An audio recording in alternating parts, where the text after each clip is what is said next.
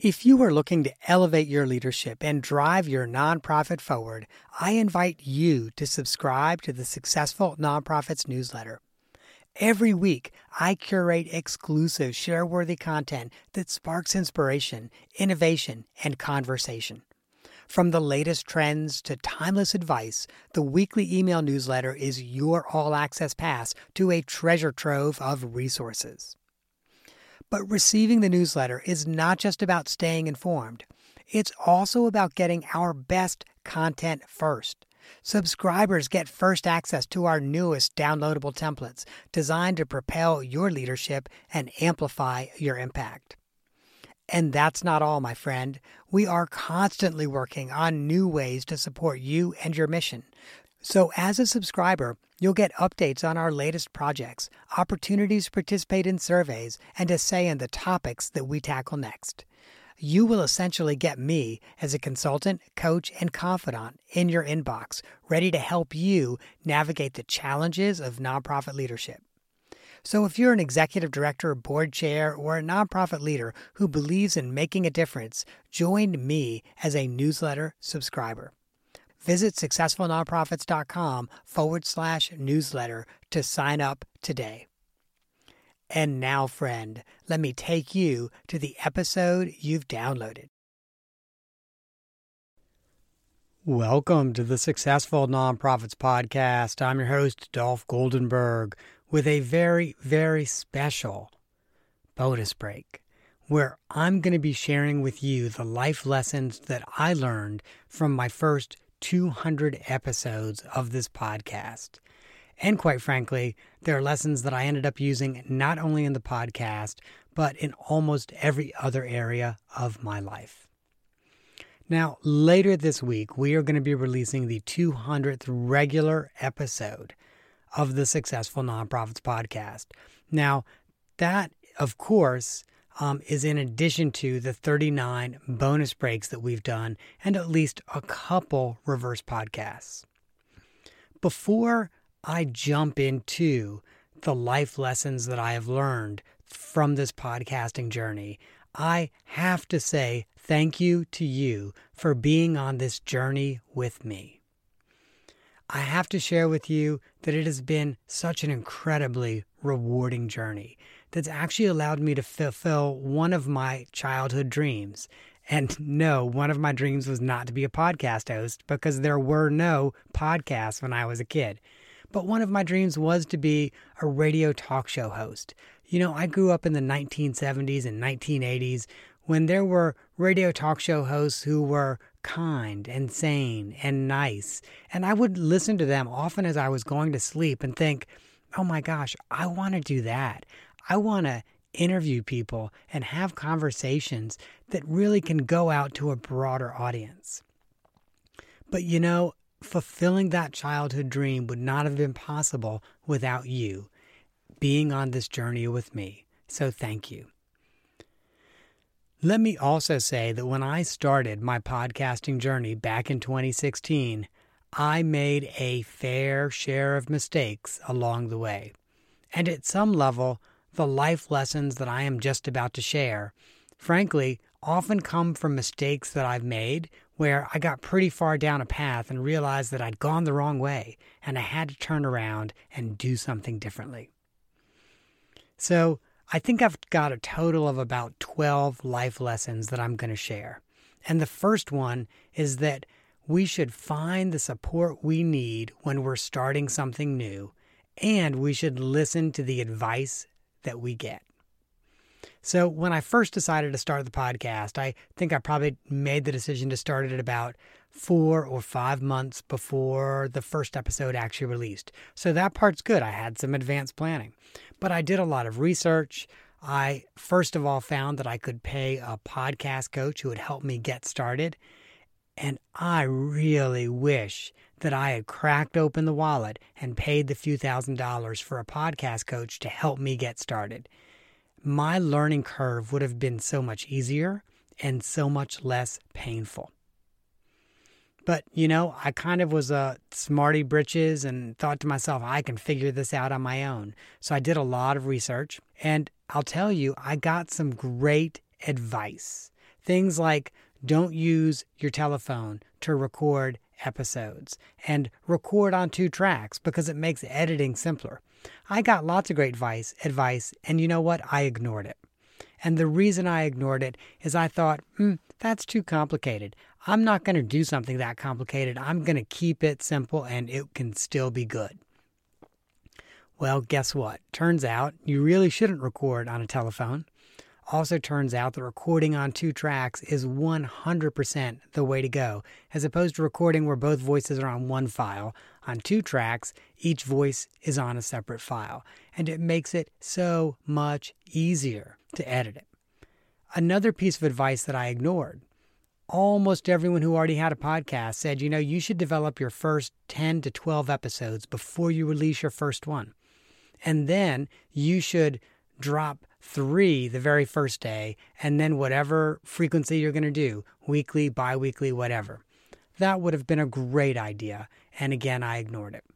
So, again, really what I learned is that I should seek out advice from people who know more about the subject than I do, and I should follow it. And chances are it will be less painful and more successful. How I've applied this in my own life is, you know, about two and a half, maybe three years ago, I made the decision to build a new website. And so when I made that decision, I outsourced the building of that website and ended up with such a better website.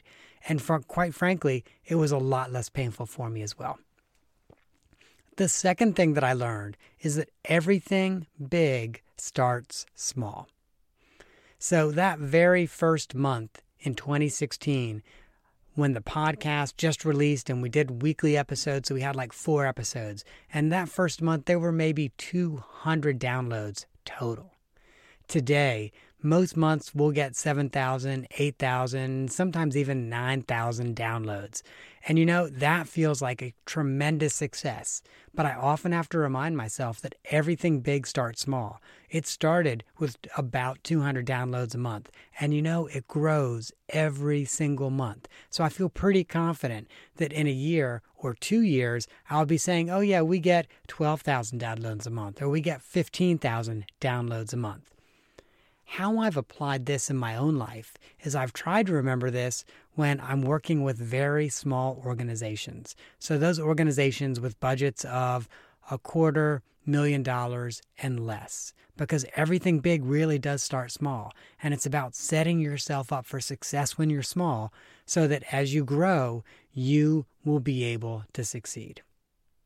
The third thing that I learned, and for me, this has been a game changer throughout my life if it isn't a hell yes, then it's a hell no. So, as the podcast was starting to take off, maybe about two and a half years or so ago, suddenly I started to get pitched by a lot of PR people saying, Oh, my client has a book out, you should interview them. Or, Oh, my client is a nonprofit thought leader and you should interview them. And I spent an inordinate amount of time kind of thinking through each pitch and trying to figure out is this a good fit for the audience? Is this not a good fit for the audience? And through that process, I learned that in reality, I can probably make that decision in about five to eight minutes by just doing some really quick research on the guest. And if my immediate response is, oh my gosh, hell yeah, I need this person on the podcast, then it's no. And it's not personal not trying to be mean, but if it's not over the top, oh my gosh, we got to do it, then no. And within the podcast, frankly, we've also applied that to audio quality. So there have been a handful of episodes that we have produced over the last maybe two or three years where we've really focused on audio quality. And because the guest is not using a mic or has a lot of background noise or a fan that just will not turn off inside their office, the audio doesn't sound good. And frankly, we kind of make that same decision. If it's not a heck yeah on the audio, this is good audio, then I have to go back to the guest and ask if we can re record it under different situations and using different equipment. The last example I'm going to give on if it's not a hell yeah, it's a hell no, is we booked one guest, and that guest had an email interaction with our podcast producer, and my colleague, Lexi. That guest copied me on the email to Lexi. and the prospective guest actually really we'd booked the guest. So the booked guest was demeaning and belittling. I was shocked. I was genuinely shocked to see that someone would treat a colleague that way.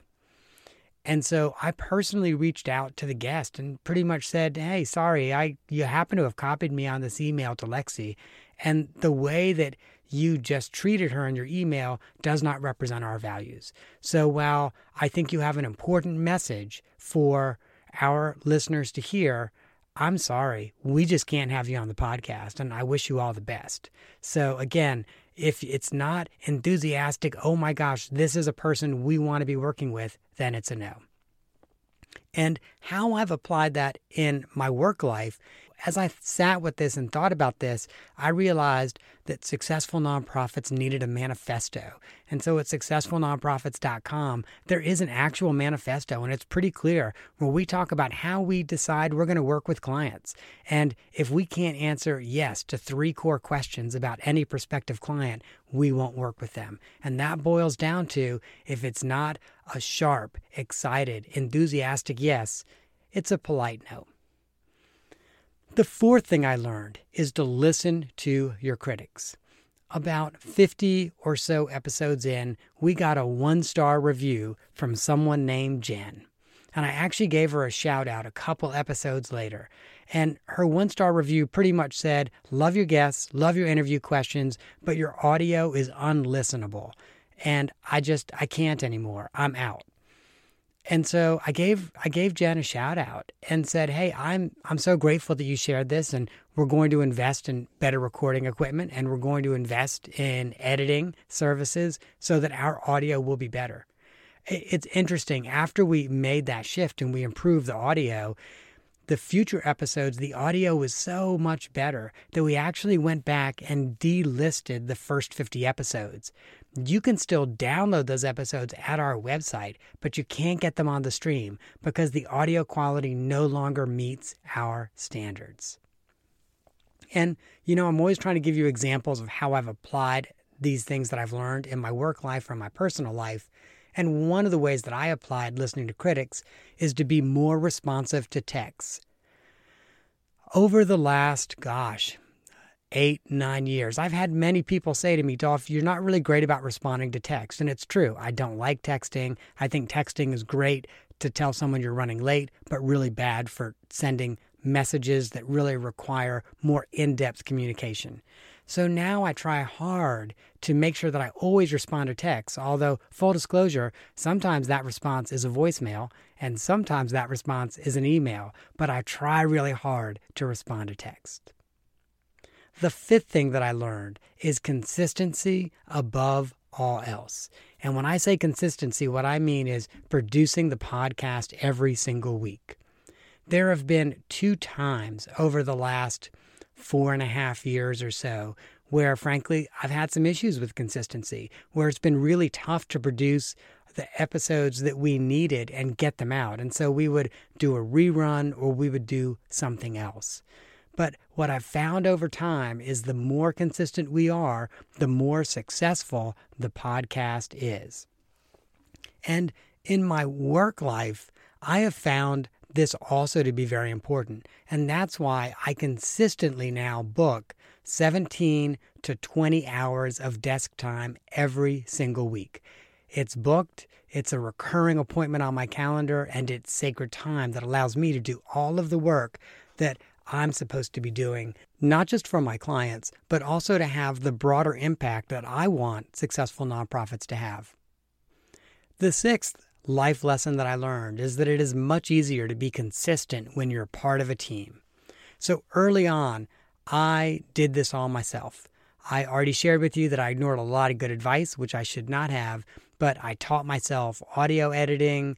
I read up on uh, podcast producing so that I could book guests and get guests on and confirm guests and do all of that. Over the last four and a half years, I've worked really hard to build a team. And so now we've got Lexi as the podcast producer, we've got Stuart as the podcast editor. And it's so much easier when I'm a part of a team, in part also because they're expecting something from me on a regular basis. I'm just about to talk about something else I do, which is batch recording. But once a month, they're expecting that I'm going to batch record some episodes so that we can keep the ball rolling for the podcast. And, you know, in my own consulting life, I've actually started to expand just a little bit so that I'm co facilitating key projects with others. And it's interesting to be able to have that dynamic now, once again, where I'm able to bounce ideas off a coworker and a colleague and really jump in and try to find ways that we can better serve the clients. The next life lesson that I learned is that it is always better it is always more efficient and it always makes for a better life if you batch activities that are similar.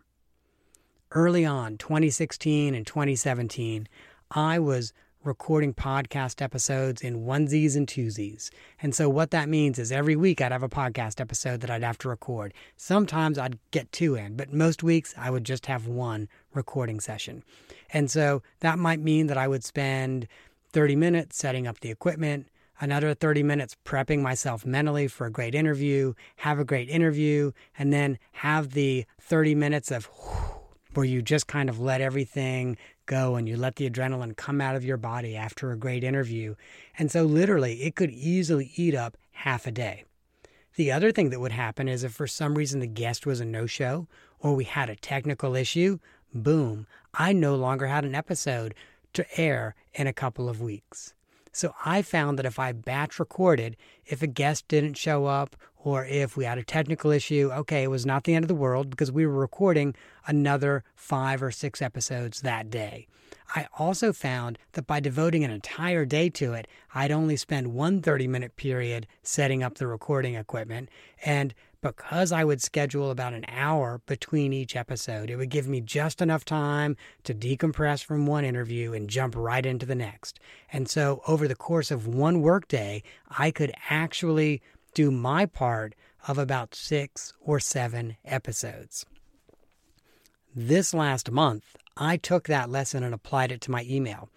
And I actually set up a test and I ran the test for a month and I told everyone I was working with and put it in my email signature that I would only be downloading, reading, and responding to email once a day.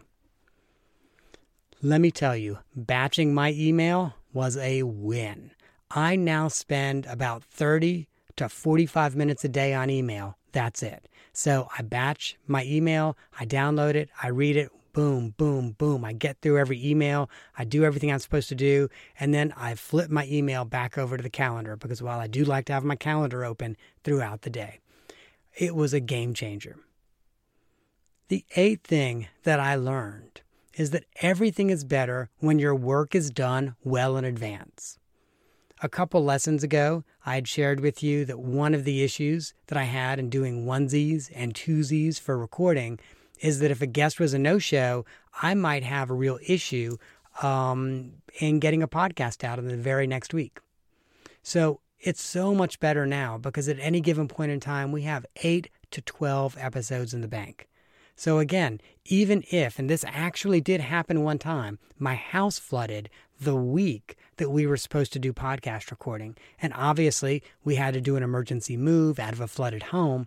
And so we had to cancel all of the podcast recordings, but we had enough in the bank that we were able to continue running the podcast every week. Now, our bank got down pretty low, but we did have enough that we did not have to go, oh my gosh, let's do reruns or let's not run anything at all. In my consulting life, I've found that there's some work I know I'm going to need to do in any type of an engagement. And so, for example, for a strategic planning engagement, I know that as part of that project, we're going to do a financial analysis. And so I now ask clients to share with me the documents that we're going to need for things like a fundraising analysis, a financial analysis, a programmatic analysis well before the engagement even starts. So that way, instead of scurrying, trying to make sure that we've got the financial analysis complete for the right work group meeting, we've just got it ready to go when that meeting comes around. The ninth thing that I've learned, and by the way, this rolls right in from the last one having a system is worth the time that it takes to create that system. So I just shared with you my system for batch recording. and my system for making sure that we've got episodes in the bank. We've also got systems for how we respond to PR pitches, for confirming guests, etc. I have to tell you, creating those systems took some time, but now it takes very little time to keep those systems running. The 10th lesson that I learned, and you know, this is something I've always known, but it's always just nice to remind myself of that people are really generous guests have been incredibly generous with their time, especially in those first 50 episodes when literally we did not have much of a web presence. We, you know, only produced a couple dozen episodes or maybe less than that, and we were going out to prospective guests asking them to be on. So guests have been very generous with their time, but they've also been generous when we've had glitches. For example, when my house flooded and we had to reschedule everybody. Or we wake up and there's no internet access for about 20 minutes and we have to delay the start of an interview. So I have been so grateful for the generosity of guests, and I try to remember that throughout all the work that I do. And so if someone asks for some of my time, I try to make sure that I can make myself available because other people have been so generous with me. The 11th lesson that I learned is the importance of investing in yourself last year, as an example, I got tired of saying um and mm and yeah and you know and mm and all these other filler things that I would do. So I enrolled in a vocal coaching program. Oh my gosh, vocal coaching was a hit. I wish I would have done vocal coaching back in 2016 when I started the podcast. There have been other ways that I've invested in myself as well over the last few years. I did a training for interim executive directors that was offered by an organization in New York. I did the Board Source Board Development Facilitator training a few years ago. I also did a Sandler training. I've now found that it's just so important, you know, to really invest in myself. And every year I've got a budget for my own professional development. And this is the very last thing. And, you know, some of these things I already knew, but these are just reminders. The very last thing, the very last life lesson that I have gotten from podcasting is do what you love or do something else. I feel so incredibly lucky in my consulting work, but also in this podcast that I really get to love what I do. Every morning when I get up, I'm excited and ready to take on the day. If it's a podcast day, I'm ready to jump in and have six or seven great conversations with smart and intelligent people and learn something from those conversations. And I'm still loving the podcasting journey. I am hoping to continue on this journey for years to come. And I really hope that you listeners are going to be on this journey with me for years to come as well. This is truly, for me, a labor of love and a passion project. And as we prepare to release our 200th episode later this week, I am already looking forward to the next big milestone, which I guess is 500 episodes. We should be there in about six years, and I hope that you will be there with me. That is our bonus break this week. I hope you have gained some insight, listeners, to help your nonprofit thrive in a competitive environment.